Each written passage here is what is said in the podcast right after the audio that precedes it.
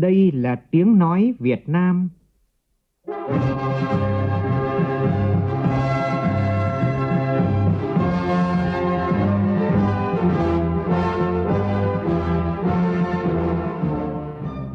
là tiếng nói Việt Nam, phát thanh từ Hà Nội, thủ đô nước Cộng hòa xã hội chủ nghĩa Việt Nam.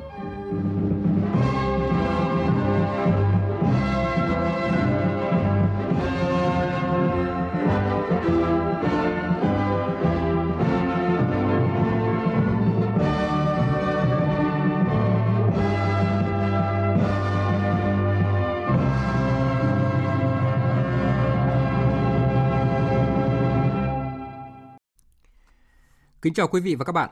Mời quý vị và các bạn nghe chương trình Thời sự chiều của Đài Tiếng nói Việt Nam với những nội dung chính sau đây.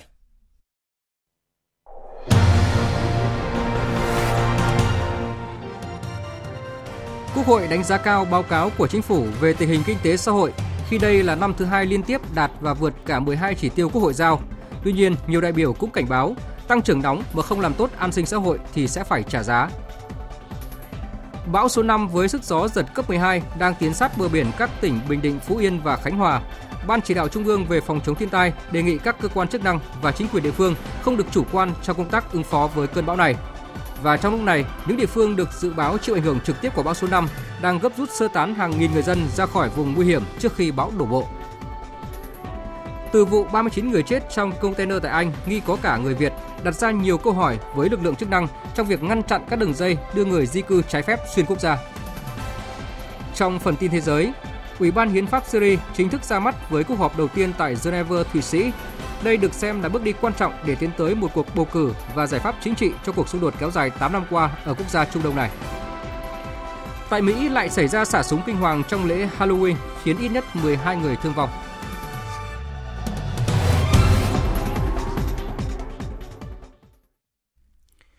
Bây giờ là nội dung chi tiết. Thưa quý vị và các bạn, tiếp tục chương trình kỳ họp thứ 8. Hôm nay, Quốc hội thảo luận ở hội trường về kết quả thực hiện kế hoạch phát triển kinh tế xã hội và ngân sách nhà nước năm nay, kế hoạch phát triển kinh tế xã hội, dự toán ngân sách nhà nước, phương án phân bổ ngân sách trung ương năm 2020. Tại phiên thảo luận, các thành viên chính phủ cũng phát biểu giải trình làm rõ một số vấn đề đại biểu nêu. Phản ánh của nhóm phóng viên Minh Long và Phương Thoa. Dẫn báo cáo của chính phủ, đại biểu Vũ Tiến Lộc đoàn Thái Bình nêu lên một số chỉ số quan trọng, trong đó cả 12 chỉ tiêu kinh tế xã hội đã hoàn thành, kinh tế vĩ mô ổn định, lạm phát được kiềm chế dưới 3%, thất nghiệp dưới 4%, tăng trưởng ước đạt 6,8% cho cả năm. Năm 2019 là năm đầu tiên động lực tăng trưởng chính đã đến từ khu vực chế biến, chế tạo, tỷ trọng xuất khẩu và đầu tư của khu vực kinh tế tư nhân trong nước cũng tăng lên.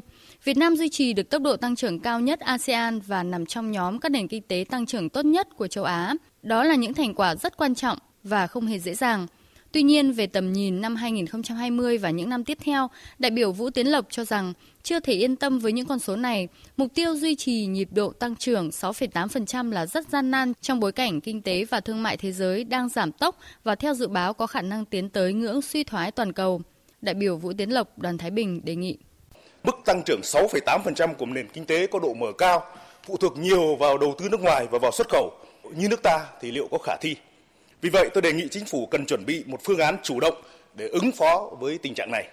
Ngành chế biến chế tạo khu vực đóng vai trò dẫn dắt tăng trưởng trong 9 tháng đầu năm thì ta thấy rằng đằng sau sản lượng ấn tượng thì chỉ số hàng tồn kho của ngành này tại thời điểm 30 tháng 9 cũng đạt mức kỷ lục là 17,2%.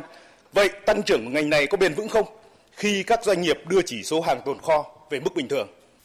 Liên quan tới sự phát triển của cộng đồng doanh nghiệp, theo đại biểu Vũ Tiến Lộc, ở Việt Nam, mặc dù đã đóng góp tới 40% GDP, nhưng ở khu vực kinh tế tư nhân đang có nghịch lý lớn. Chỉ có trên 700.000 doanh nghiệp thuộc khu vực doanh nghiệp tư nhân chính thức đóng góp chỉ vẻn vẹn 10% cho GDP, còn lại hơn 30% GDP là thuộc về trên 5 triệu hộ kinh doanh đang hoạt động. Trong đó có 2 triệu hộ kinh doanh có đăng ký. Để giải quyết nút thắt này, đại biểu Nguyễn Như So, đoàn Bắc Ninh, đại biểu Nguyễn Thị Phúc, đoàn Bình Thuận đề nghị phải có sự đột phá về cơ chế chính sách nhằm xóa bỏ rào cản cho phát triển doanh nghiệp tư nhân. Đại biểu Nguyễn Thị Phúc nêu thực tế. Số doanh nghiệp thành lập đạt kỷ lục tăng 5,9% so với năm 2018, nhưng thực tế số doanh nghiệp chờ giải thể tăng 6,3% và số doanh nghiệp không hoạt động tại địa chỉ đăng ký cũng tăng 11,5% so với cùng kỳ năm trước. Đây thực sự còn là vấn đề khó khăn, rất đáng quan tâm, phản ánh tình hình không thuận trong môi trường đầu tư, trong cơ chế chính sách. Tôi đề nghị chính phủ cần phải phân tích, đánh giá sâu kỹ thực trạng tình hình, nguyên nhân tại sao, do công tác chỉ đạo điều hành hay là do cơ chế chính sách hay là do hồ sơ thủ tục để từ đó đề ra giải pháp tháo gỡ, thúc đẩy, tạo điều kiện để các doanh nghiệp hoạt động thực chất và ổn định hơn. Đại biểu Nguyễn Thị Kim Thúy đoàn Đà Nẵng thì cho rằng thời gian qua thị trường trong nước chưa được quan tâm đúng mức. Thời gian qua, nhiều doanh nghiệp Việt Nam chú trọng xuất khẩu hơn là bảo đảm hàng chất lượng cao an toàn để phục vụ người Việt Nam. Cho nên nhiều người dân có xu hướng thiếu tin tưởng hàng nội địa, chủ yếu mua hàng nước ngoài, khiến cho hàng hóa nước ngoài dễ dàng chiếm lĩnh thị trường Việt Nam vốn không hề nhỏ với dân số gần 100 triệu người. Đây là điều cần được thay đổi. Các đại biểu phân tích về tình trạng tại một số địa phương dự án quan trọng chưa được bố trí vốn hoặc chưa được giải ngân, trong khi đó có nhiều dự án nhiều địa phương được bố trí vốn nhưng giải ngân chậm, không đạt kế hoạch gây lãng phí nguồn lực. Nhiều bộ ngành địa phương có nhu cầu ngân sách lớn để chi xây dựng cơ bản thì nhiều khoản giải ngân thấp, khả năng chuyển nguồn còn khá lớn.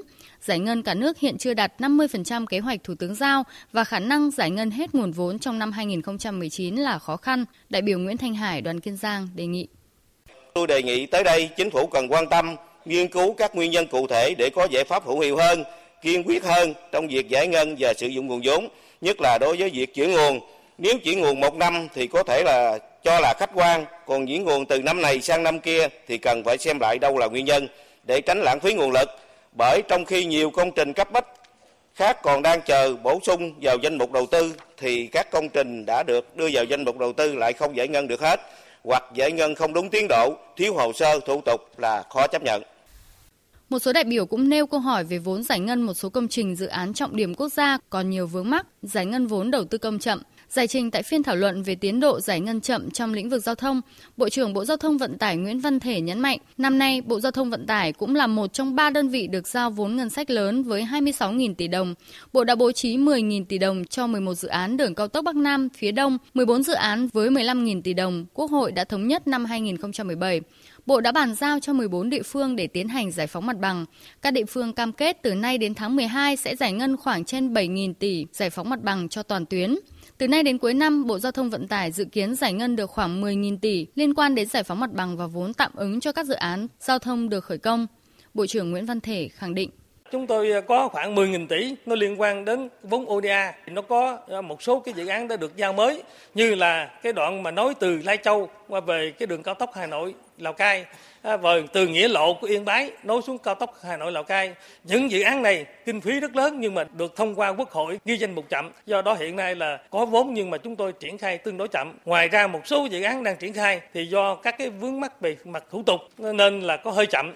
Tuy nhiên, Bộ Giao thông Vận tải cũng khẳng định là chúng tôi quyết tâm à, từ đây cho đến cuối năm thì chúng tôi cũng sẽ giải ngân bằng mặt bằng chung của cả nước là từ 90 cho đến 95%.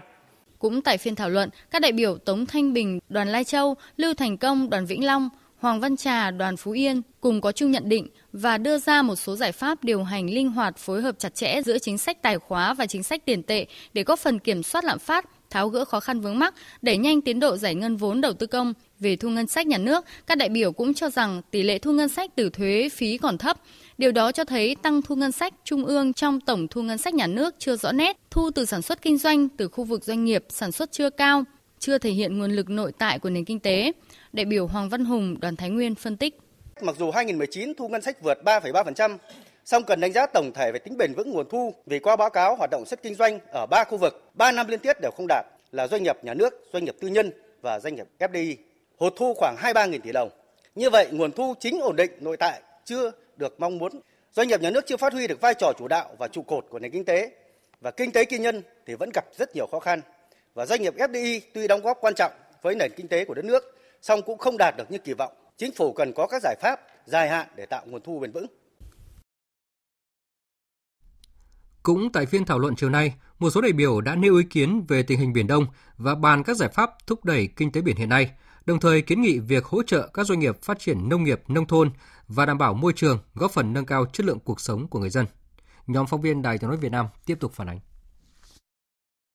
Thông tin về tình hình Biển Đông cũng như vấn đề bảo vệ chủ quyền tại hội trường, Trung tướng Trần Việt Khoa, Giám đốc Học viện Quốc phòng, Ủy viên Ủy ban Quốc phòng và An ninh của Quốc hội, đoàn thành phố Hà Nội cho biết, Tình hình khu vực Biển Đông có nhiều diễn biến phức tạp, ảnh hưởng đến an ninh an toàn biển, có tuyến hàng hải quan trọng bậc nhất trên thế giới, đồng thời đe dọa đến an ninh khu vực và an ninh thế giới. Trước tình hình này, Bộ Quốc phòng đã chỉ đạo các lực lượng hải quân, cảnh sát biển, biên phòng, kiểm ngư thường xuyên bám sát, nắm chắc tình hình, tuyên truyền bằng nhiều thứ tiếng, khẳng định khu vực chủ quyền và quyền chủ quyền của Việt Nam theo Công ước, Luật pháp quốc tế, Luật biển năm 1982. Trung tướng Trần Việt Khoa khẳng định, tình hình hiện nay với đặc điểm những yếu tố tác động tới sự nghiệp bảo vệ Tổ quốc đòi hỏi chúng ta phải có giải pháp phù hợp để đấu tranh trong việc giữ vững môi trường độc lập, phát triển đất nước. Việc bảo vệ độc lập chủ quyền toàn vẹn lãnh thổ là trách nhiệm của toàn Đảng, toàn dân và toàn quân. Chúng ta cũng luôn luôn phải sẵn sàng, cảnh giác, tỉnh táo và sẵn sàng các phương án cao nhất với các tình huống có thể xảy ra. Vì lợi ích quốc gia của dân tộc, vì độc lập chủ quyền toàn vẹn lãnh thổ thì chúng ta phải sẵn sàng bảo vệ và đẩy lùi các nguy cơ chiến tranh để giữ vững môi trường hòa bình, ổn định để phát triển đất nước. Đại biểu Lê Công Nhường, đoàn Bình Định cho rằng để giữ vững chủ quyền biển đảo của đất nước, theo đại biểu, ngư dân là một lực lượng tham gia đấu tranh trên thực địa và phát triển kinh tế biển. Do đó, phát triển nghề cá bền vững cần có sự phát triển đồng bộ về phương tiện kỹ thuật, ý thức cộng đồng, trong đó phải đào tạo ngư dân làm chủ tàu vỏ thép, chứ không chỉ nâng cấp về phương tiện kỹ thuật. Chính phủ cần tháo gỡ kịp thời khó khăn của những ngư dân tiên phong, hưởng ứng Nghị định 67 để ngư dân yên tâm vươn khơi bám biển, phát triển kinh tế và bảo vệ chủ quyền Tổ quốc. Một số đại biểu cho rằng vẫn còn những vấn đề nóng trong lĩnh vực văn hóa xã hội chưa được khắc phục thời gian qua. Đại biểu Nguyễn Thị Mai Hoa, đoàn Đồng Tháp dẫn chứng từ vấn đề thực phẩm tràn ngập, ô nhiễm môi trường không khí, nguồn nước sinh hoạt, vấn đề tham nhũng vặt làm hình ảnh bộ máy công quyền bị xấu đi trong mắt của người dân. Nhiều hành vi thiếu chuẩn mực cho thấy có dấu hiệu việc xuống cấp về nhân cách, về đạo đức. Đặc biệt, nạn xâm hại trẻ em có diễn biến phức tạp, thủ phạm đa số là những người quen, người thân, thậm chí là người ruột thịt. Tôi đề nghị chính phủ cần quan tâm nhiều hơn tới chất lượng cuộc sống của người dân, bao gồm cả cuộc sống vật chất và cuộc sống tinh thần. Đối với một số hiện tượng xã hội cần phải được tập trung nghiên cứu, phân tích để có giải pháp xử lý một cách thỏa đáng. Hay là hiện tượng lệch lạc trong xu hướng thần tượng hóa giang hồ mạng của một bộ phận giới trẻ. Vậy nguyên nhân từ đâu? Có phải là do lệch chuẩn về giá trị? Có lẽ các cơ quan chức năng cần quan tâm, nghiên cứu từ góc nhìn văn hóa để có giải pháp khắc phục kịp thời. Về các giải pháp bảo vệ môi trường có hiệu quả, đại biểu Nguyễn Lân Hiếu, đoàn An Giang nêu rõ, tình hình ô nhiễm không khí, đặc biệt ở các thành phố lớn đã lên mức báo động đỏ, cần sự can thiệp chính sách, sự phối hợp của nhiều ban ngành địa phương mới có khả năng khắc phục vấn đề này. Không thể cải tạo không khí bằng các biện pháp đơn lẻ như che giấu kết quả quan trắc hay xử phạt vi phạm mà cần sự vào cuộc thực sự của cơ quan chức năng. Quan tâm đến lĩnh vực nông nghiệp, nông dân nông thôn, các đại biểu đề nghị cần tạo động lực phát triển mới cho nông nghiệp, tháo gỡ những nút thắt về tín dụng, đất đai, có thêm các cơ chế chính sách thu hút doanh nghiệp tham gia để chất lượng tăng trưởng được cải thiện. Đại biểu Hoàng Đức Thắng, đoàn quản trị nêu ý kiến.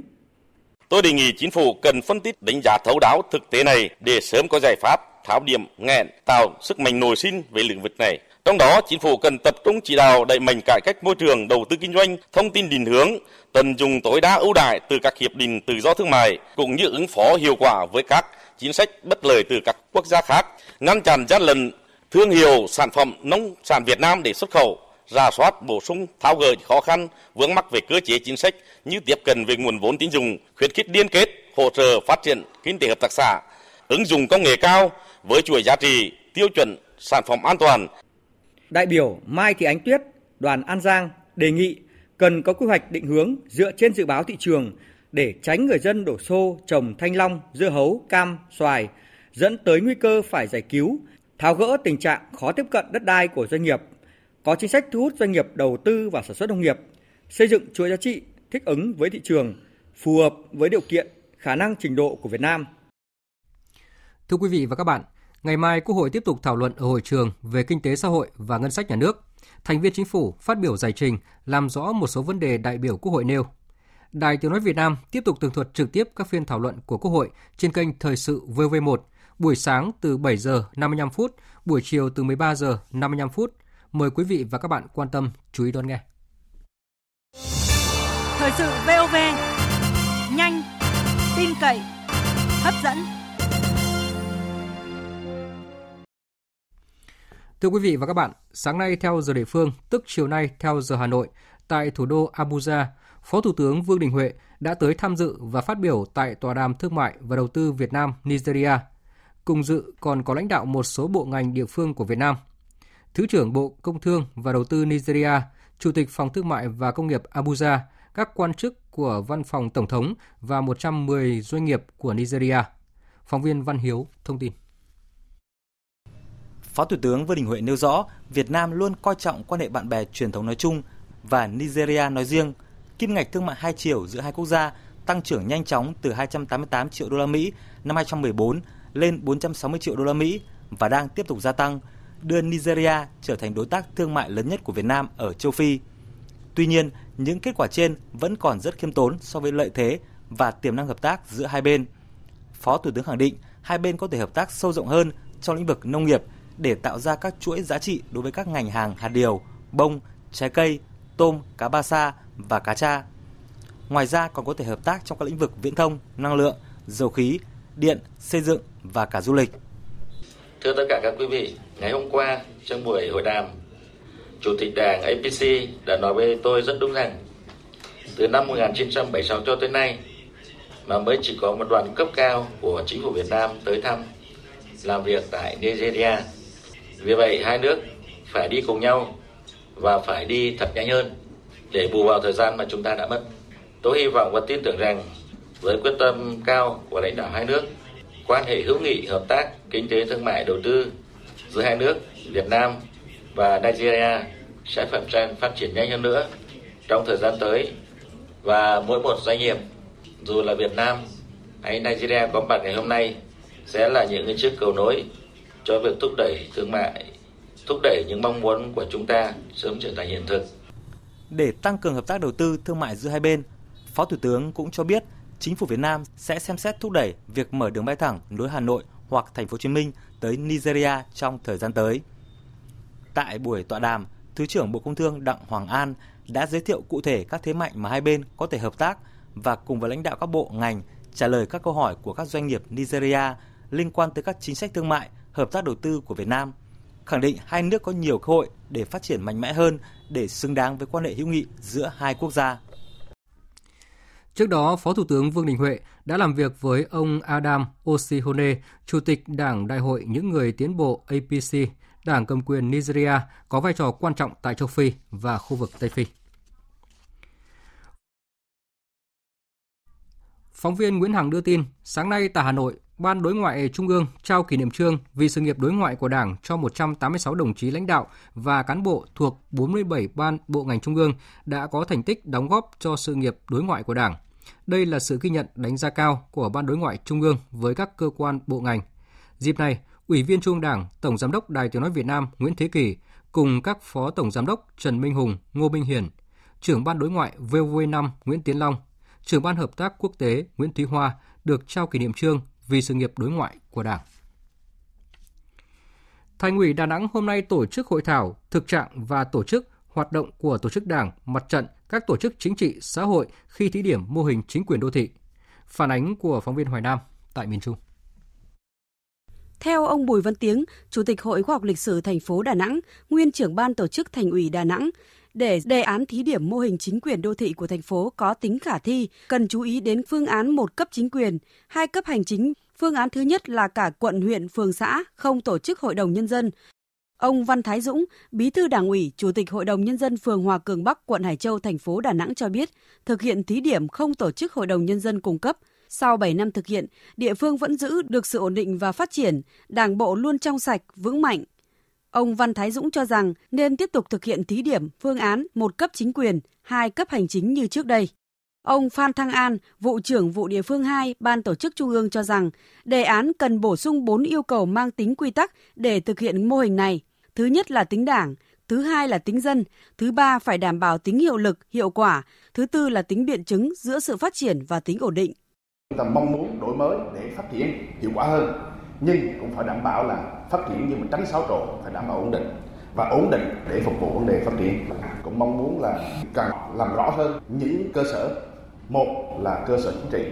Thứ hai là cơ sở pháp lý. Còn ở đây chúng ta là thí điểm chính quyền đô thị. Thực chất là bỏ hội đồng dân cấp quận huyện và phường xã thị trấn. Hoặc là chúng ta là cũng chính quyền địa phương ở đô thị nhưng mà có ủy ban hành chính. Ông Võ Công Trí, Phó Bí thư Thường trực Thành ủy Đà Nẵng cho biết, thực hiện thí điểm mô hình chính quyền đô thị thành phố Đà Nẵng là bước triển khai nghị quyết 43 của Bộ Chính trị về xây dựng và phát triển thành phố Đà Nẵng đến năm 2030, tầm nhìn đến năm 2045. Trong nghị quyết này, Bộ Chính trị đồng ý Đà Nẵng thực hiện đề án thí điểm mô hình chính quyền đô thị phù hợp với yêu cầu phát triển của thành phố và quy định của pháp luật.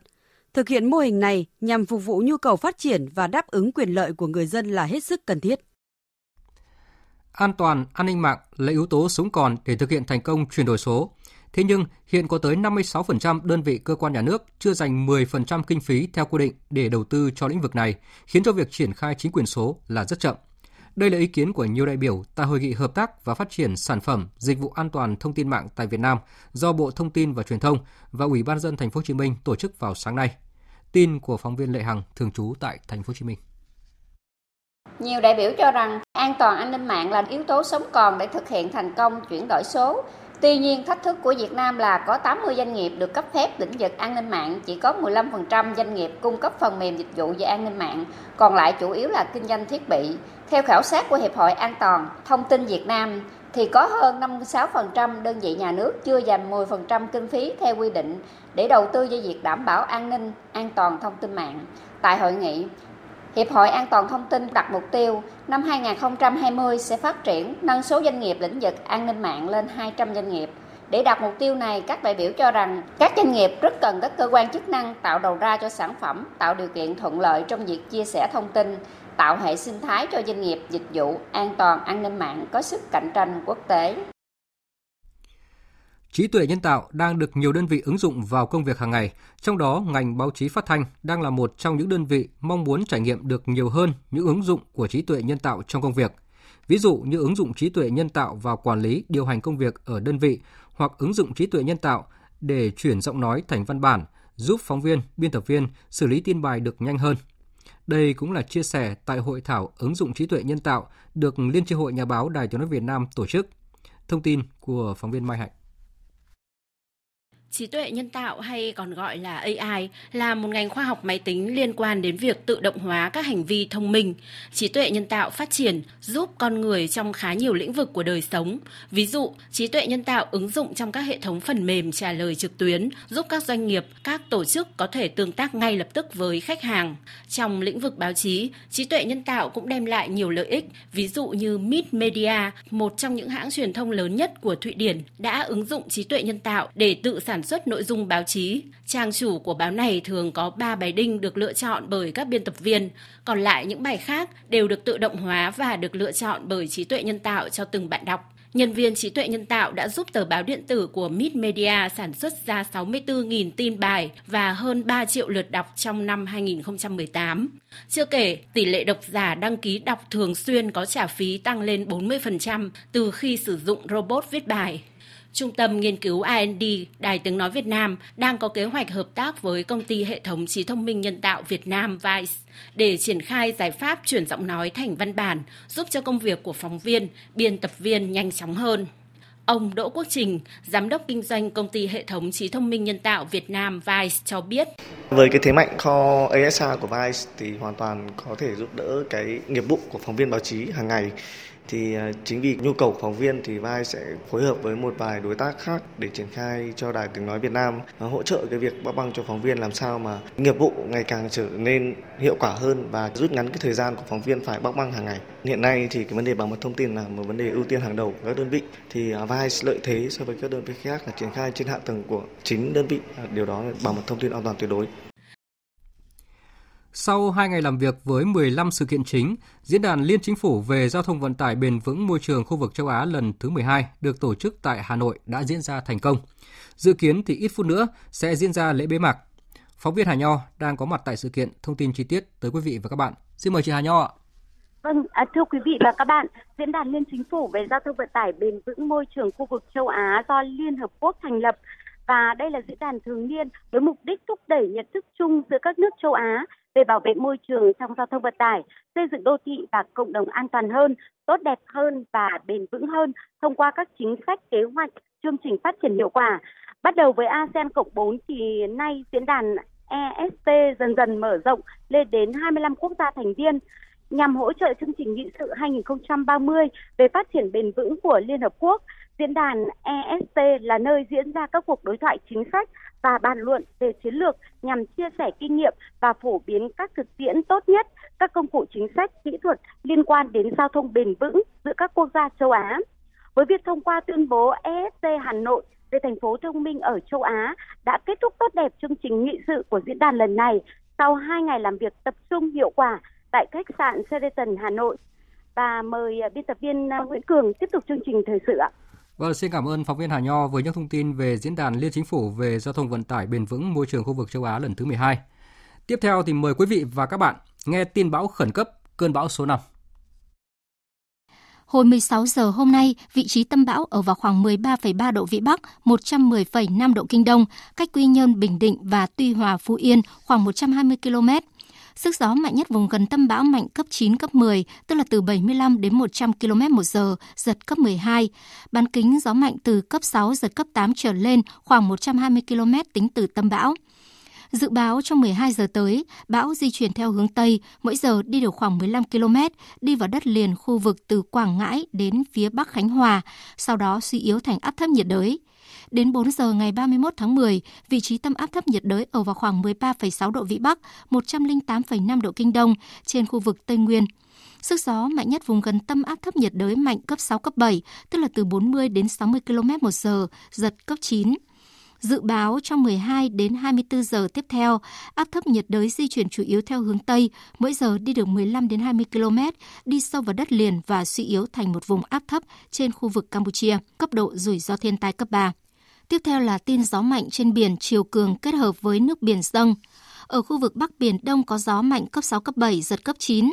Ở vùng biển phía Tây khu vực giữa Biển Đông trong tối và đêm nay 30 tháng 10 có gió bão mạnh cấp 8, vùng gần tâm bão đi qua cấp 9, cấp 10, giật cấp 12, biển động rất mạnh. Ở vùng biển ngoài khơi các tỉnh từ Quảng Ngãi đến Khánh Hòa, bao gồm cả huyện đảo Lý Sơn, có gió mạnh cấp 7, cấp 8, vùng gần tâm bão đi qua cấp 9, cấp 10, giật cấp 12, sóng biển cao từ 3 đến 5 mét, vùng gần tâm bão từ 4 đến 7 mét, biển động rất mạnh. Ở Nam Vịnh Bắc Bộ và vùng biển từ Quảng Trị đến Quảng Nam có gió Đông Bắc mạnh cấp 6, giật cấp 8, biển động. Ven biển các tỉnh Bình Định, Phú Yên, Khánh Hòa cần đề phòng nước biển dâng do bão kết hợp với chiều cường cao từ 2,5 m đến 3 m. Tin gió mạnh trên đất liền – trên đất liền, các tỉnh Quảng Ngãi, Bình Định, Phú Yên, Bắc Khánh Hòa có gió mạnh cấp 6, cấp 7, sau tăng lên cấp 8, giật cấp 11. Riêng Bình Định, Phú Yên có nơi cấp 9, giật cấp 11. Đà Nẵng, Quảng Nam có gió mạnh cấp 6, cấp 7, giật cấp 10. Ninh Thuận có gió giật cấp 6, cấp 7. Gia Lai, Đắk Lắc gió mạnh cấp 6, có nơi cấp 7, giật cấp 8. Tiếp theo là tin mưa rất lớn ở Trung Bộ và Tây Nguyên – trong ngày 30 và 31 tháng 10, ở khu vực phía Nam Tây Nguyên và Ninh Thuận có mưa vừa, có nơi mưa to, tổng lượng mưa từ 50 đến 100 mm mỗi đợt. Khu vực phía Bắc Tây Nguyên và Khánh Hòa có mưa to đến rất to, tổng lượng mưa từ 100 đến 200 mm mỗi đợt, có nơi trên 250 mm. Ở các tỉnh thành từ Thừa Thiên Huế đến Phú Yên có mưa rất to, tổng lượng mưa từ 300 đến 400 mm mỗi đợt, có nơi 400 đến 600 mm mỗi đợt. Từ ngày 31 tháng 10 đến ngày 2 tháng 11, ở các tỉnh từ Thanh Hóa đến Quảng Trị có mưa to đến rất to. Tổng lượng mưa phổ biến trong khoảng từ 100 đến 200 mm mỗi đợt. Riêng Nghệ An, Hà Tĩnh, Quảng Bình có nơi 300 đến 500 mm mỗi đợt. Cảnh báo từ ngày 4 đến ngày 5 tháng 11 trở đi, mưa lớn có khả năng xuất hiện trở lại ở các tỉnh Trung Bộ. Thưa quý vị và các bạn, như vậy là bão số 5 chỉ còn cách đất liền các tỉnh Quảng Ngãi, Bình Định, Phú Yên và Khánh Hòa chưa đầy 100 km nữa. Để chủ động ứng phó với bão số 5, tại cuộc họp khẩn của Ban chỉ đạo Trung ương về phòng chống thiên tai vào sáng nay, Thứ trưởng Bộ Nông nghiệp và Phát triển Nông thôn Nguyễn Hoàng Hiệp đề nghị các cơ quan chức năng và chính quyền địa phương không được chủ quan trong công tác ứng phó với cơn bão này. Vấn đề sơ, sạn, sơ tán dân khỏi những vùng nguy hiểm có nguy cơ sạt lở và an toàn hồ chứa, đặc biệt là các hồ thủy lợi ở khu vực Tây Nguyên, Nam Trung Bộ đang thi công sửa chữa, nâng cấp là rất quan trọng. Vì vậy, các bộ ngành và địa phương phải tuân thủ chặt chẽ quy trình vận hành hồ, không được tích nước đối với các hồ đang thi công để đảm bảo an toàn. Về nguy cơ sạt lở đất ở khu vực miền núi, cần chủ động lực lượng, phương tiện, thông tin liên lạc để kịp thời nắm bắt tình hình, phục vụ công tác chỉ đạo ứng phó, khắc phục hậu quả thiên tai hiệu quả. Và thưa quý vị và các bạn, chiều nay trên địa bàn tỉnh à, Quảng Ngãi đến Khánh Hòa, nhiều nơi đã có mưa vừa đến mưa to và gió giật mạnh. Các địa phương ven biển tiếp tục kêu gọi tàu thuyền tránh trú, di chuyển các gia đình ở vùng trũng thấp trên các lồng nuôi trồng thủy sản đến nơi an toàn. Nhóm phóng viên và cộng tác viên Đài tiếng nói Việt Nam tại miền Trung phản ánh. Chiều nay, ông Vũ Xuân Thành, Phó Tránh Văn phòng Ban Chỉ đạo Trung ương về phòng chống thiên tai, Phó Tổng cục trưởng Tổng cục Phòng chống thiên tai dẫn đầu đoàn công tác của Ban Chỉ đạo Trung ương về phòng chống thiên tai đã đi kiểm tra các vị trí sung yếu tại thành phố Nha Trang, tỉnh Khánh Hòa. Ông Vũ Xuân Thành đề nghị chính quyền địa phương, các lực lượng và người dân không được chủ quan, chủ động phòng tránh bão số 5, đặc biệt là ở khu vực nuôi trồng thủy sản và các khu vực ven núi, những nơi từng xảy ra sạt lở, chân đất yếu.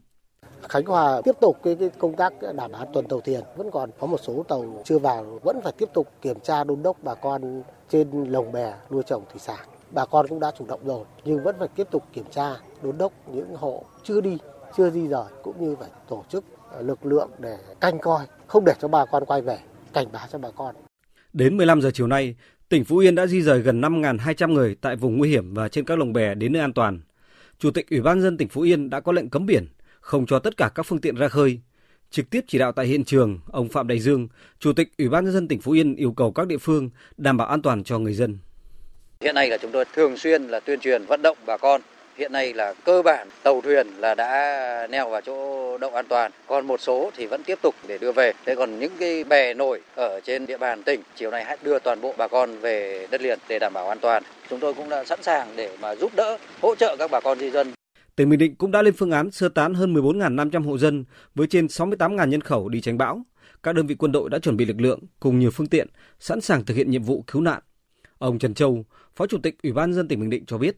Tại thời điểm này thì cái lượng mưa từ sáng giờ thì nó cũng chưa phải là lớn, nó còn nhỏ. Nhưng mực nước sông nó ở dưới báo động 1, khi mà mực nước sông nó ở trên báo động 2, 3 và một số các cái vùng mà có khả năng bị ngập lúc đó bên quân đội công an đã sẵn sàng hết rồi, đã chuẩn bị các cái phương tiện để giúp cho người dân trong cái vấn đề di chuyển. Thông tin từ cảng vụ hàng không Phú Cát tỉnh Bình Định và Tuy Hòa tỉnh Phú Yên cho biết, do ảnh hưởng của bão số 5, toàn bộ các chuyến bay từ Hà Nội và thành phố Hồ Chí Minh đến hai địa phương này bị hủy trong khoảng thời gian từ 12 giờ trưa nay đến 1 giờ sáng mai. Tại tỉnh Quảng Ngãi, theo dự báo, sau bão số 5 sẽ có mưa lớn. Ủy ban nhân dân tỉnh Quảng Ngãi đã có văn bản hỏa tốc yêu cầu các ngành chức năng và chính quyền địa phương khẩn trương triển khai các phương án ứng phó, tổ chức di dời người dân tại những khu vực nguy hiểm, vùng ngập sâu, sạt lở ven sông, ven biển. Ông Nguyễn Tăng Bính, Phó Chủ tịch Thường trực Ủy ban nhân dân tỉnh Quảng Ngãi cho biết. Đối với những cái vùng mà cửa sông cửa biển sạt lở thì ngay từ chiều nay đã ra lệnh là phải cho chuyển dân. Đối với những cái vùng mà gần tâm bão như huyện Đức Phổ, Mộ Đức và Ba Tơ, chúng tôi đã triển khai các cái biện pháp chèn chống nhà cửa rồi tỉa cây rồi tất cả các cái phương án chuẩn bị lực lượng để ứng cứu khi có sự cố xảy ra. Trước thông tin về cơn bão số 5 dự kiến sẽ ảnh hưởng có gió mạnh trên đất liền ở khu vực các tỉnh Quảng Ngãi, Bình Định, Phú Yên, Khánh Hòa, Đà Nẵng, Quảng Nam, Ninh Thuận, Gia Lai, Đắk Lắk và gây mưa lớn trong hôm nay và ngày mai ở nhiều khu vực miền Trung, Tây Nguyên và một số địa bàn khu vực phía Nam. Cấp độ rủi ro thiên tai do bão là cấp 3.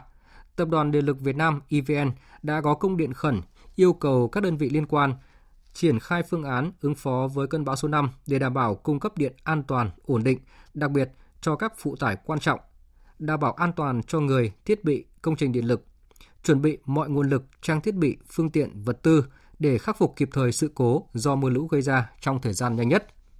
Tập đoàn Điện lực Việt Nam EVN cung cấp các số điện thoại tổng đài chăm sóc khách hàng theo khu vực miền Trung từ Quảng Bình đến Khánh Hòa là 1900 1909 và miền Nam từ Ninh Thuận trở về phía Nam là 1900 1006 1900 9000 để tiếp nhận mọi thông tin liên quan về tình hình cung cấp điện hoặc các sự cố liên quan đến an toàn điện. Và cũng do ảnh hưởng của cơn bão số 5, từ trưa nay, một số chuyến bay từ sân bay Tân Sơn Nhất đi Cam Ranh, tỉnh Khánh Hòa, Tuy Hòa, tỉnh Phú Yên, Phú Cát, tỉnh Bình Định, Liên Khương, tỉnh Lâm Đồng, Buôn Ma Thuật, tỉnh Đắk Lắk, Pleiku, tỉnh Gia Lai bị chậm hoặc hủy chuyến. Cảng hàng không quốc tế Tân Sơn Nhất đề nghị hành khách liên hệ đại diện hãng hàng không hoặc đại lý bán vé máy bay để biết toàn bộ thông tin liên quan đến chuyến bay nhằm chủ động về thời gian.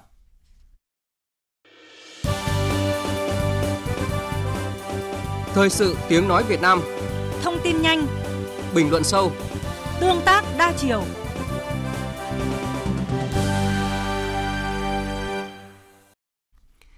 Mời quý vị và các bạn nghe tiếp chương trình Thời sự chiều của Đài Tiếng Nói Việt Nam. Liên quan đến vụ việc nghi vấn có người Việt Nam trong 39 người chết trong container tại Anh, trao đổi với báo chí bên hành lang Quốc hội vào sáng nay, các đại biểu đề nghị các lực lượng chức năng cần sớm phát hiện và ngăn chặn các đường dây đưa người di cư trái phép xuyên quốc gia, đồng thời thông tin và cảnh báo kịp thời cho người dân. Ghi nhận của nhóm phóng viên Kim Thanh và Lại Hoa. Đại biểu Lê Thanh Vân đoàn Cà Mau nhấn mạnh, đây là sự việc đau lòng và cũng là sự cảnh báo đối với những người có ý định đi xuất khẩu lao động mà không đi theo con đường chính ngạch. Từ thực trạng đó cho thấy, việc quản lý nhân khẩu ở các địa bàn khó khăn còn lỏng lẻo.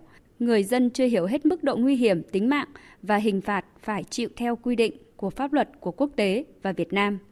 Cái trách nhiệm này trước hết là thuộc về chính quyền cơ sở. Cái thứ hai nữa là các cơ quan bảo vệ pháp luật vào cuộc chưa kịp thời để phát hiện ra cái đường dây cái đối tượng mà đi dụ dỗ, lôi kéo người tham gia cái đường dây đấy. Cái thứ ba nữa, cái trách nhiệm của các cái tổ chức chính trị xã hội ở địa phương trong cái việc tham gia tuyên truyền cho các cái đối tượng tham gia cái đường dây đấy. Còn thiếu vắng nhiều thực trạng thảm hại để mà làm thực tiễn để cho họ nhận thấy cái nguy cơ đối mặt, nguy hiểm, tác hại đến tính mạng, thiệt hại cả tài sản nữa.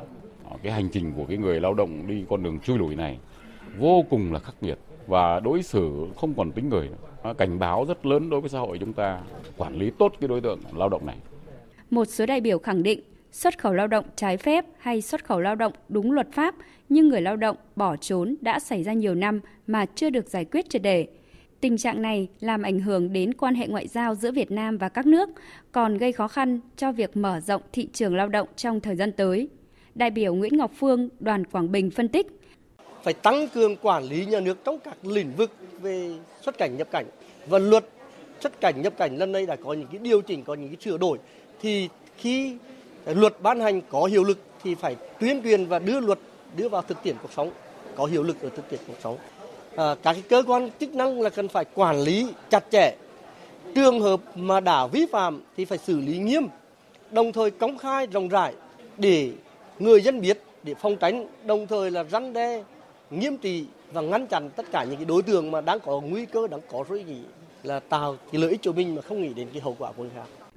Theo các đại biểu, giải pháp căn bản nhất là tạo công an việc làm ổn định cho người lao động vùng nông thôn, miền núi, đồng thời phải tuyên truyền giải thích và cung cấp đầy đủ thông tin cho người dân để nhận thức môi trường lao động và những nguy hiểm có thể đe dọa đến tính mạng, thiệt hại tài sản của người lao động. Đặc biệt là trách nhiệm của cơ quan bảo vệ pháp luật kịp thời phát hiện và ngăn chặn biểu hiện của các đường dây xuyên quốc gia và trừng trị đích đáng những người đứng ra dụ dỗ, lôi kéo người dân không hiểu biết, không đủ thông tin tham gia đường dây đó. Thưa quý vị và các bạn, vụ việc 39 người tử nạn trong chiếc container đông lạnh trên hành trình nhập cư trái phép vào nước Anh đã khiến cả thế giới bàng hoàng. Và chúng ta càng thấy đau xót hơn khi rất có thể trong số đó có những người mang quốc tịch Việt Nam. Đó là thảm kịch của những con người đánh cược cả tính mạng để đến được miền đất hứa. Thế nhưng, nơi đó có thực sự là xứ sở thiên đường như họ vẫn mơ tưởng. Một du học sinh người Việt từng có nhiều năm học tập và làm việc tại Anh như một phiên dịch viên cho cảnh sát và Bộ Nội vụ Anh, từng mắt thấy tai nghe nhiều điều về số phận của những người nhập cư trái phép và lao động chui tại Anh sẽ giúp chúng ta giải đáp phần nào câu hỏi này. Anh đã đồng ý trả lời phỏng vấn của Đài Tiếng Nói Việt Nam với mong muốn là góp thêm tiếng nói để can ngăn những người có ý định xuất khẩu lao động trái phép, song đề nghị không nêu danh tính. Sau đây là nội dung cuộc phỏng vấn.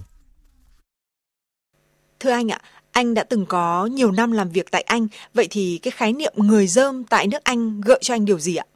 À, vâng, à, với um, tư cách là một người đã sống và làm việc ở bên Anh một thời gian đã tương đối lâu, thì uh, chúng tôi thì không xa lạ gì với cái từ người dơm này, bởi vì từ người dơm này có thể là một cái từ tương đối đặc trưng dùng để chỉ những ờ, đồng bào của mình, những người cũng là người Việt Nam nhưng mà lại nhập cư và cư trú bất hợp pháp ở bên Anh. À, cái từ này chỉ cho tôi nghĩ rằng là nó một từ ờ, tương đối uh, uh, cay đắng và đằng sau đấy là là cả một câu chuyện buồn. Dơm ở đây là gì? Dơm ở đây có nghĩa là là dơm dạ là cỏ rác. Tức là khi mà họ đã chấp nhận cái con đường nhập cư trái phép ở Anh và uh, bám trụ lại nước Anh theo cái cuộc sống sinh tồn thì họ không được thừa nhận bởi bất kỳ nhà nước nào cả cho nên là cái sinh mệnh của họ nó giống như rơm rác tức là chúng tôi hay nói rằng là, là sống không ai biết mà chết không ai hay mỗi khi nhắc đến từ người dơm mà mặc dù đây là một dân từ một cái danh từ chung để chỉ một cộng đồng người một số lượng tương đối đông những người Việt Nam đang à, cư trú và à, làm việc bất hợp pháp bên Anh à, nhưng tôi nghĩ rằng là đấy thực sự là một cái từ rất buồn đối với người Việt chúng ta. Vâng, với những người dơm ở Anh ạ, vậy trong trường hợp mà họ bị phát hiện hay là bị bắt thì câu chuyện sẽ như thế nào thưa anh? Thường thì khi họ bị bắt thì họ được mà đưa về các cái trại tạm giữ. Đó.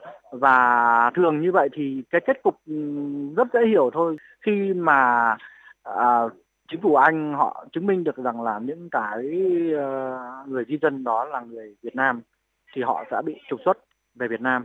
À, cũng có rất nhiều người khác thì họ uh, được thành công trong chuyện xin tị nạn mà họ có thể ở lại làm thường trú nhân à, tuy nhiên mà đấy là một cái tỷ lệ không không nhiều rất hiếm hoi những người đạt như vậy.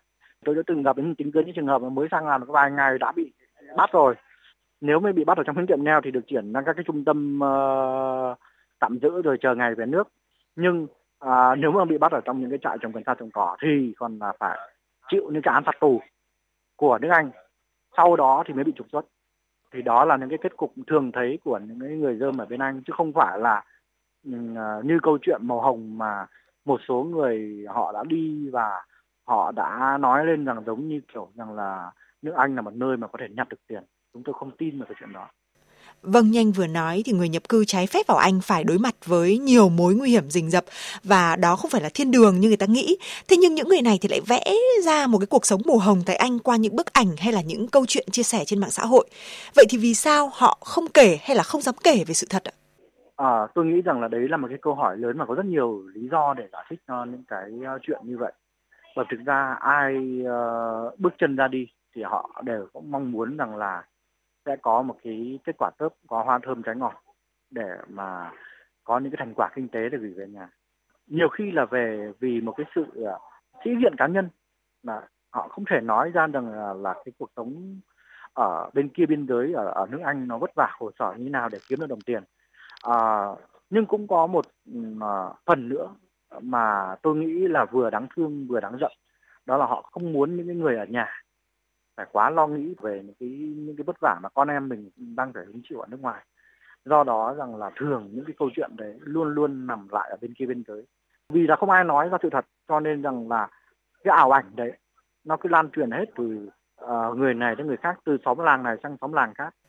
Vâng, trong cái thời gian mà anh phiên dịch cho cảnh sát Anh và Bộ Nội vụ Anh thì anh có gặp những cái vụ việc hay là câu chuyện về người nhập cư trái phép mà khiến anh cảm thấy bị ám ảnh không ạ? Tôi thực sự là tôi à, ám ảnh với một cái à, vụ việc rằng là có một là bạn rất là trẻ, tôi nghĩ là bạn còn chưa đến đủ, đủ tuổi thành niên. À, khi vào vào vào Anh thì bạn ấy à, bạn bị bạn mang bạn mang bầu, Đấy. và thực sự là bạn ấy không biết cha đứa trẻ là ai tôi nghe cái câu chuyện của bạn kể lại thì đúng là gọi là sống không bằng chết. Đấy, cảm thời gian dài và đúng là địa ngục trần gian đấy, bị đầy đọa bị uh, cưỡng bức tập thể trong những cái cánh rừng ở bên anh. Và cuối cùng thì cũng vào anh nhưng mà trong một cái tình trạng vô cùng bị thương mà cái câu chuyện đấy đến tôi bây giờ tôi vẫn cảm thấy vô cùng ám ảnh.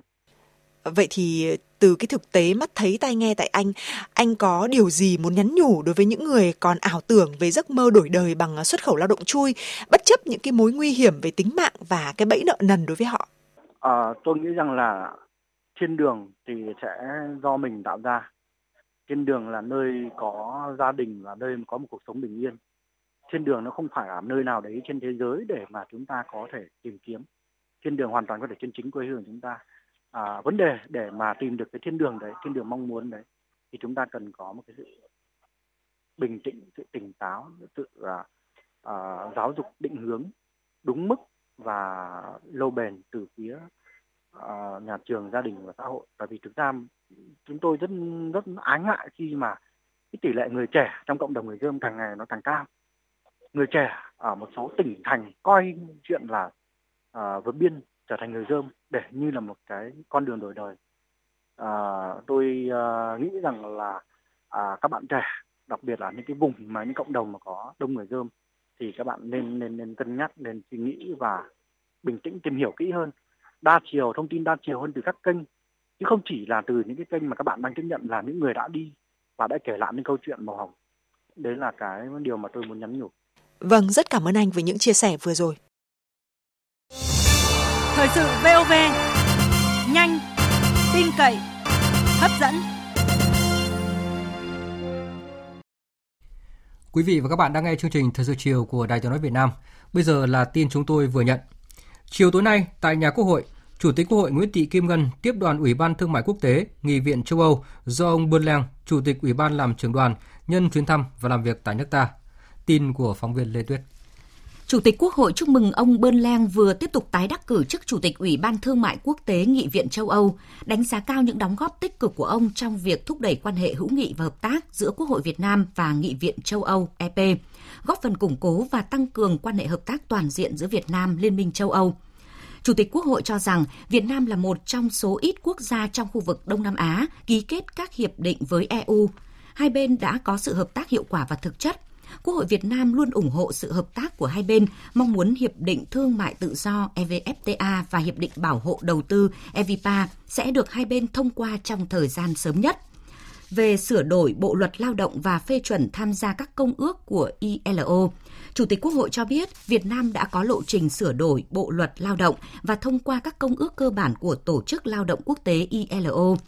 Tại kỳ họp Quốc hội tháng 5 vừa qua, Quốc hội Việt Nam đã phê chuẩn việc gia nhập Công ước 98 của ILO về áp dụng các nguyên tắc của quyền thương lượng tập thể và thảo luận nội dung Bộ luật Lao động sửa đổi. Hiện các cơ quan chức năng đang tiếp tục chuẩn bị hồ sơ phê chuẩn hai công ước số 108 và 87 của ILO theo lộ trình đã đề ra. Nội dung dự thảo Bộ luật Lao động hiện đã tích cực đã tích hợp các cam kết quốc tế của Việt Nam, bao gồm cam kết trong EVFTA, đồng thời đáp ứng nhiều chuẩn mực quốc tế về lao động. Chủ tịch Quốc hội cũng nhấn mạnh quan điểm nhất quán của Việt Nam là thúc đẩy khai thác hải sản có trách nhiệm và bền vững, phù hợp với các quy định của luật pháp quốc tế, trong đó có phòng chống khai thác IUU. Trên tinh thần đó, Việt Nam đã và đang tiếp tục triển khai nhiều biện pháp đồng bộ để khắc phục tình hình khai thác và xây dựng nghề cá bền vững. Việt Nam đã hoàn thiện hệ thống pháp luật trong nước và gia nhập các điều ước quốc tế có liên quan, thành lập Ban chỉ đạo quốc gia về chống khai thác IUU. Nhân dịp này, Chủ tịch Quốc hội đề nghị EU sớm xem xét gỡ bỏ thẻ vàng đối với mặt hàng thủy sản. Chủ tịch Ủy ban Thương mại Quốc tế Nghị viện châu Âu Bernland cảm ơn Chủ tịch Quốc hội Nguyễn Thị Kim Ngân đã dành thời gian tiếp cho rằng đây là cơ hội để hai bên cùng thảo luận về các hiệp định EVFTA và EVPA đã được ký kết. Tin tưởng việc thông qua và triển khai thực hiện hai hiệp định này sẽ sớm được thúc đẩy. Chủ tịch Bơn Leng mong muốn Quốc hội Việt Nam và EP phối hợp chặt chẽ để quá trình phê chuẩn hai hiệp định sẽ mang lại lợi ích cho người dân cũng như các cơ quan liên quan. EP không chỉ có vai trò phê chuẩn mà sau đó còn giám sát việc triển khai thực hiện các hiệp định này. Trong tuần tới, EP sẽ xem xét dự thảo nghị quyết phê chuẩn hiệp định. Hai nhà lãnh đạo cũng nhất trí nhấn mạnh cần phải tăng cường hơn nữa thông tin đối thoại giữa Quốc hội Việt Nam với Nghị viện châu Âu để thiết lập nhóm có liên quan, giám sát việc thực hiện các hiệp định này. Việt Nam luôn sẵn sàng lắng nghe và trả lời những thắc mắc kiến nghị của EU cũng như EP đánh giá cao nỗ lực của Quốc hội Việt Nam trong việc sửa đổi Bộ luật Lao động nhằm đáp ứng các tiêu chuẩn lao động quốc tế của Tổ chức Lao động Quốc tế ILO. Chủ tịch Bơn Leng mong muốn Quốc hội Việt Nam xem xét thông qua dự án Bộ luật Lao động sửa đổi tại kỳ họp này, vì đây là cơ sở quan trọng để EP xem xét phê chuẩn hiệp định nhằm tạo sân chơi bình đẳng cho các bên liên quan.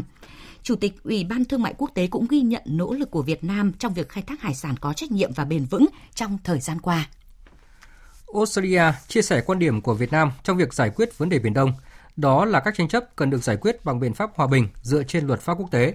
Đây là một trong những nội dung quan trọng tại đối thoại chính sách quốc phòng Việt Nam Australia lần thứ ba tổ chức hôm qua tại thủ đô Canberra của Australia. Thượng tướng Nguyễn Chí Vịnh, Thứ trưởng Bộ Quốc phòng Việt Nam và ông Peter Test, Phó Tổng thư ký Quốc phòng Australia chủ trì đối thoại. Hữu Tiến, phóng viên Đài tiếng nói Việt Nam thường trú tại Australia đưa tin. Tại đối thoại, phía Australia chia sẻ quan điểm của Việt Nam trong giải quyết vấn đề Biển Đông khẳng định tầm quan trọng của tự do hàng hải hàng không, nhấn mạnh các tranh chấp cần được giải quyết bằng biện pháp hòa bình dựa trên luật pháp quốc tế, trong đó có Công ước quốc tế về luật biển của Liên Hợp Quốc năm 1982.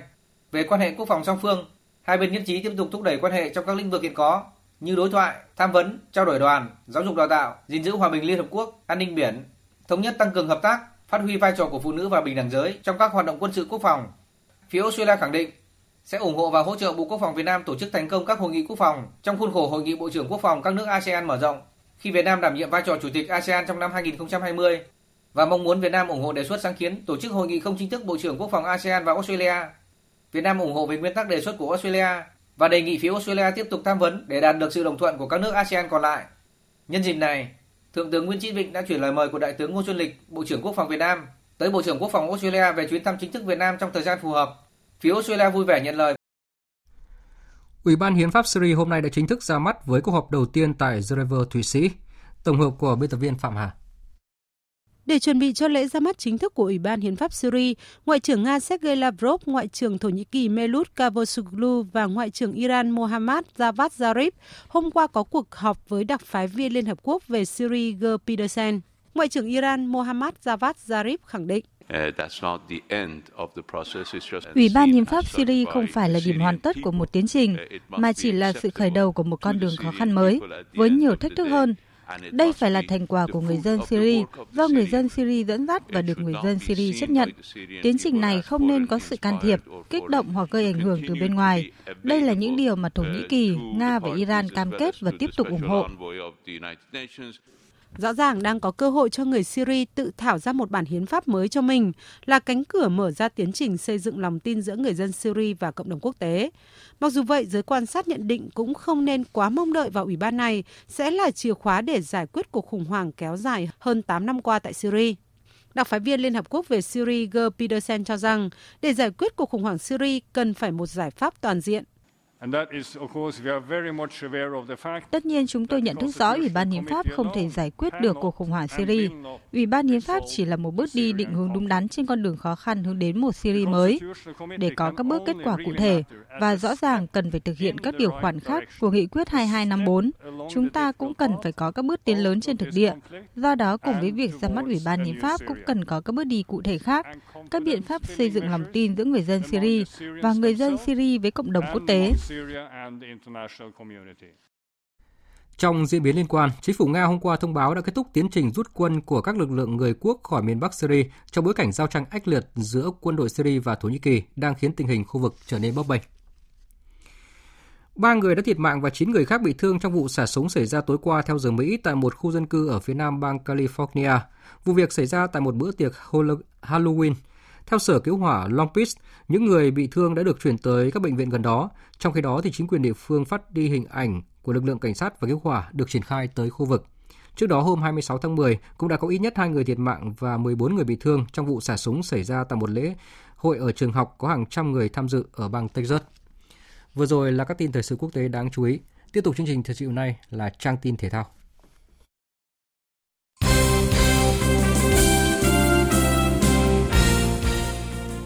Thưa quý vị và các bạn, chiều nay hai đội tuyển quốc gia và U22 quốc gia sẽ có buổi tập thứ hai trong đợt tập trung chuẩn bị cho vòng loại World Cup khu vực châu Á và SEA Games 30 tại sân Trung tâm Đào tạo bóng đá trẻ Việt Nam. Tuy nhiên, đội tuyển tiếp tục thiếu vắng một số gương mặt do đang khoác áo câu lạc bộ tham dự trận chung kết cúp quốc gia giữa Hà Nội FC và Quảng Nam diễn ra trên sân Tam Kỳ vào chiều mai. Trước buổi tập, bác sĩ Cho Yu Yang đã có cuộc trao đổi với giới truyền thông về trường hợp chấn thương của Đình Trọng. Cầu thủ vẫn được ông Park Hang-seo triệu tập với hy vọng kịp bình phục để tham dự SEA Games 30. Hai tuyển thủ Futsal quốc gia và là trụ cột ở câu lạc bộ Thái Sơn Nam, Minh Chí và Thái Huy đã ký hợp đồng thi đấu cho câu lạc bộ Yokohama của Nhật Bản theo hợp đồng cho mượn có thời hạn 3 tháng. Yokohama hiện đang chơi ở giải hạng nhì Futsal vô địch quốc gia của Nhật Bản và có phong độ ổn định tại giải này khi đang dẫn đầu bảng với 25 điểm sau 9 vòng đấu. Giải Futsal hạng nhì của Nhật Bản năm nay có sự tham dự của 8 đội và mục tiêu của câu lạc bộ Yokohama là giành vé thăng hạng. Nhà vô địch tuyệt đối của làng muay Việt là Nguyễn Trần Duy Nhất sẽ đối đầu với nhà vô địch muay Thái người Nhật Bản Yuta Watanabe tại sự kiện One Championship diễn ra tại nhà thi đấu Singapore Indoor Stadium vào ngày 22 tháng 11 tới đây. Đây mới chỉ là trận đấu thứ hai của Duy Nhất ở sự kiện võ thuật chuyên nghiệp này. Hồi tháng 9 vừa qua tại Việt Nam, võ sĩ Nguyễn Trần Duy Nhất đã khẳng định tiềm năng của mình ở đấu trường One Championship sau khi hạ nốc áo đối thủ Awan Chewin của Malaysia.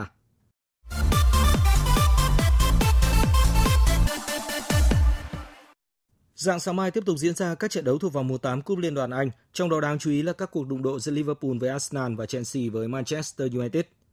Trận này Liverpool được chơi trên sân nhà, Ở các giải đấu quốc nội, chưa đội bóng nào cản nổi Liverpool kể từ đầu mùa giải. Nếu như Liverpool ra sân với đội hình mạnh nhất thì Arsenal sẽ khó có khả năng chống đỡ. Giữa hai đội không chỉ tranh lệch về yếu tố con người mà cả phong độ và tâm lý, tinh thần ở thời điểm hiện tại.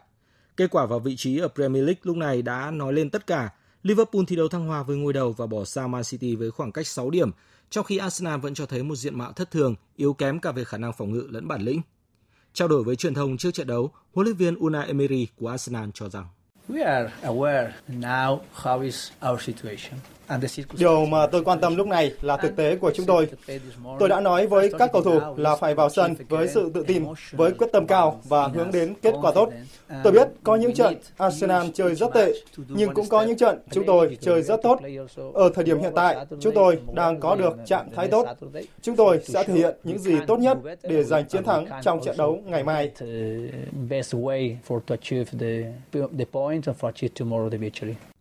Còn tại sân Stamford Bridge, Chelsea sẽ tiếp Manchester United.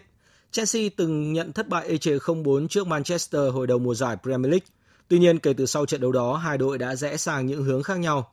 Manchester United sa sút, còn Chelsea càng ngày càng ổn định. Họ đang chơi tốt dần lên trên sân nhà và luôn chơi cực tốt mỗi khi đối đầu với Manchester United ở sân Stamford Bridge. Trong 10 lần đón tiếp vị khách này, The Blue chỉ thua một trận và có tới 6 chiến thắng. Tiếp xúc với truyền thông trước trận đấu, huấn luyện viên Solskjaer cho rằng các cầu thủ Manchester United cần thận trọng. Đó là một đội bóng thú vị. Các cầu thủ trẻ của họ đã tiến bộ rất nhanh. Hiện tại, họ là đội bóng có chất lượng. Chúng tôi từng thắng họ 4-0 ở Premier League, nhưng chúng tôi cần trở về thực tại và không được phép bay bồng trên kết quả đó. Trước đó vào dạng sáng nay, Manchester City đánh bại Southampton với tỷ số 3-1 trên sân nhà Etihad. Leicester City loại đối thủ hạng dưới Burton Albion với cùng kết quả. Everton thắng Watford 2-0. Oxford United vượt qua Sunderland bằng loạt sút lên lưu sau khi hai đội hòa nhau một đều. Cũng vào dạng sáng nay, Lionel Messi ghi hai bàn và có hai đường kiến tạo giúp Barcelona đè bẹp Valladolid với tỷ số 5-1 ở vòng 10 La Liga.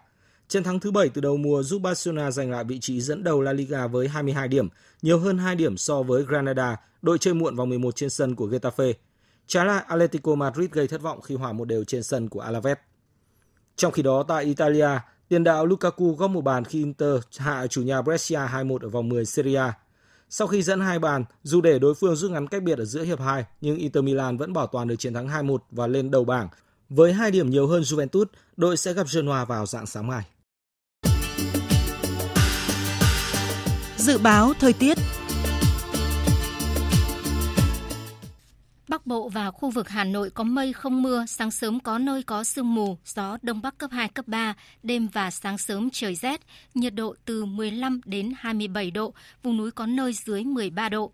Các tỉnh từ Thanh Hóa đến Thừa Thiên Huế nhiều mây, phía Bắc đêm có mưa rải rác, ngày có mưa, mưa vừa có nơi mưa to, phía Nam có mưa vừa, mưa to có nơi mưa rất to và rông. Riêng Thừa Thiên Huế có mưa rất to. Gió Bắc đến Tây Bắc cấp 2, cấp 3. Trong cơn rông có khả năng xảy ra lốc, xét và gió giật mạnh. Đêm trời lạnh, nhiệt độ từ 18 đến 28 độ.